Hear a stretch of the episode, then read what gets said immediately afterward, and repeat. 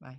Anche questa sera cominciamo con alcune note, alcune riflessioni dopo la celebrazione in video televisiva di ieri sera alle 18. Alcuni mi hanno chiesto un parere e siccome sono piovute migliaia di consensi e di plausi, una grande celebrazione di questo evento, voglio invece dare un fil di voce a quei cristiani che come me hanno provato un certo disgusto e vogliono esprimere un dissenso. Farò tre brevissime riflessioni. La prima è che in quello spettacolo televisivo di ieri sera sono state dette molte cose false, creando una confusione di cui faccio ora parola. Ma innanzitutto, incredibile, una confusione totale tra Gesù e Dio. Si parte nella preghiera dicendo Signore e poi si finisce pregando Gesù. Una confusione per cui Dio era in penombra. Ma non solo questa confusione, la figura di Maria, attraverso anche l'arte, tutte le espressioni, tutte le preghiere, viene dipinta come la Vergine Maria, salvezza del popolo romano, eccetera. Ma Maria Vergine è una invenzione del IV secolo e viene stabilita quando si pensa che sia la madre di Dio. Non ha nulla a che fare con Ma Maria di Nazareth, la mamma di Gesù, la sposa di Giuseppe, la madre di una numerosa famiglia. Ma voglio dirvi che tutto questo sta scritto in libri di massimi teologi e si continuano a dire delle falsità storiche a livello biblico, esegetico, interpretativo. Si parla ancora di Gesù che è morto per i nostri peccati. Ieri sera lo si è ribadito in tutte le salse si parla di indulgenza plenaria una volta tanto a tutto il mondo, alla città, eccetera. Ma, ma che bisogno c'è di indulgenza? Quando noi viviamo nella misericordia continua, nell'abbraccio totale di un Dio che non ha bisogno di nessuna chiesa per perdonare mm. e fare indulgenze una falsificazione incredibile con questa esaltazione della croce che nel venerdì santo troverà l'apogeo, anzi voglio dire il delirio, con la liturgia dell'adorazione della croce. Ma allora, io credo, fratelli e sorelle, amici e amiche, noi dobbiamo cominciare a chiederci dov'è questa falsificazione che si è costruita nei secoli. Ma questi sono falsi storici, oltre che deviazioni teologiche per la nostra fede.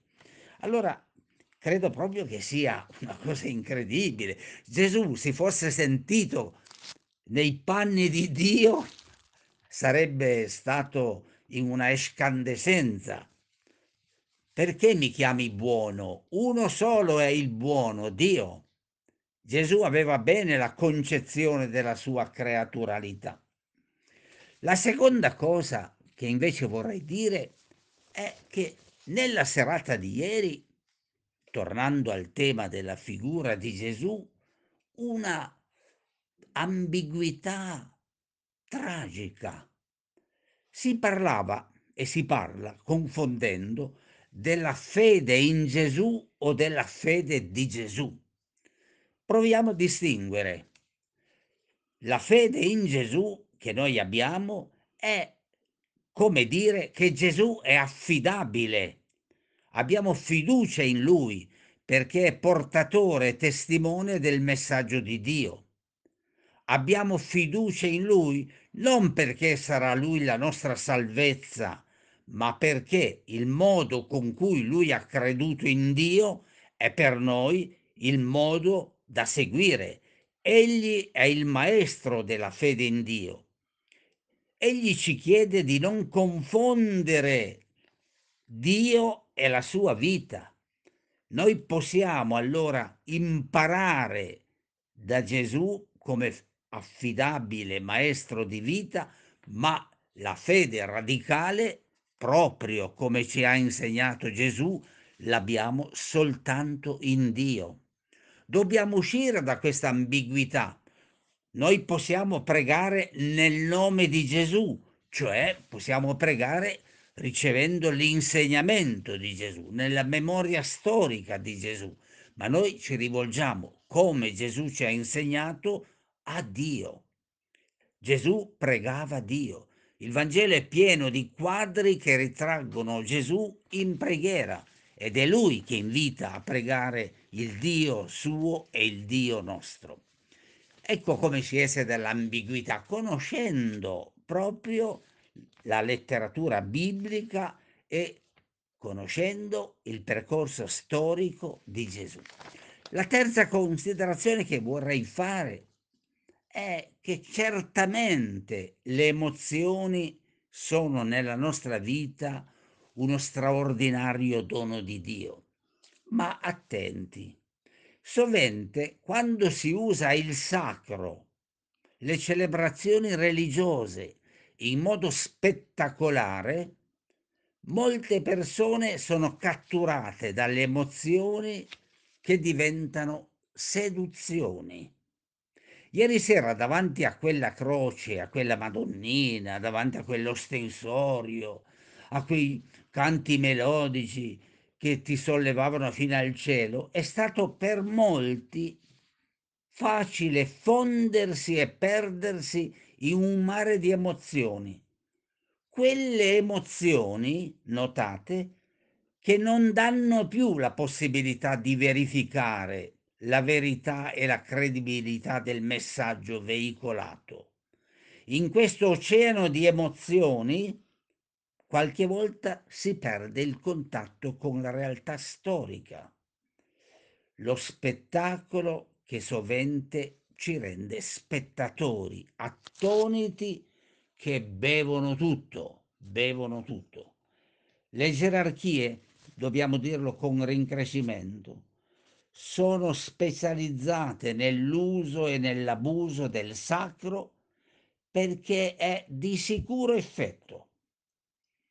Mantiene una religiosità infantile, catechistica ed obbediente. Ma Sentite, a proposito di emozioni, c'è una differenza dal guardare quell'ostensorio, parola latina che vuol dire mostrare, strumento per mostrare, con una grande ostia e pensare che lì c'è il corpo di Gesù, vero Dio e vero uomo, e invece prendersi l'impegno di seguire le sue tracce. Quella è una emozione che rende spettatori, mentre la lettura biblica ci rende protagonisti di un cammino, parte di un cammino. È una grande differenza, una grande differenza. Se vogliamo vivere una fede adulta e liberante, forse non cercheremo più Gesù e il suo insegnamento adorando un'ostia o aspettando che una delle tante Madonne ci faccia la grazia. Vedrete che in questi tempi ne fanno apparire qualcuna. Rimettiamo al centro la lettura biblica e liberiamo le nostre pratiche religiose da tutto ciò che il castello del devozionalismo ha creato ma attenti, eh? molto attenti direi. Non pensiamo che un sentiero nuovo della nostra vita e delle nostre comunità piova dal cielo. Dobbiamo costruirlo, costruire un cammino comunitario, costruire un cammino di fede non è una operazione magica, è un impegno che dura una vita. Il mondo ha un immenso bisogno del contributo dei credenti per vivere questi momenti difficili e per guardare con fiducia verso un futuro diverso. Ma tocca a ciascuno e ciascuna di noi attivare l'intelligenza, ascoltare le domande, acquisire conoscenze, avanzare critiche e proposte, trovare un tempo di silenzio e di studio. Vorrei dire, facciamo come Gesù, mettiamoci in gioco e facciamo della nostra vita un percorso di ricerca, di confronto, di riflessione, di lettura. Ma io vorrei dirvi, leggiamo anche in questo tempo in cui siamo a casa, per esempio un bel libro come quello di Ortensio da Spinetoli, Gesù di Nazareth della Meridiana, oppure un libro come quello di Gunel della Claudiana, Parlare di Cristo Leggiamo, leggiamo, cerchiamo nel silenzio l'approfondimento, il confronto, le voci plurali. Sono sicuro che sia una fonte di gioia la esplorazione nel silenzio di percorsi nuovi, acquisire umilmente la conoscenza del nostro percorso, come sono nate le fresche novità dell'Evangelo e come sono anche state costruite le ipocrisie e le manipolazioni. Vi saluto con una preghiera. O Dio che generi continuamente vita e fiducia, aiutaci a superare la tentazione di essere spettatori come in un teatro, per diventare invece costruttore di frammenti di un mondo altro, che rovesci la piramide del, del mondo attuale, dove sono sempre i primi, i potenti a schiacciare gli ultimi e le ultime della carovana.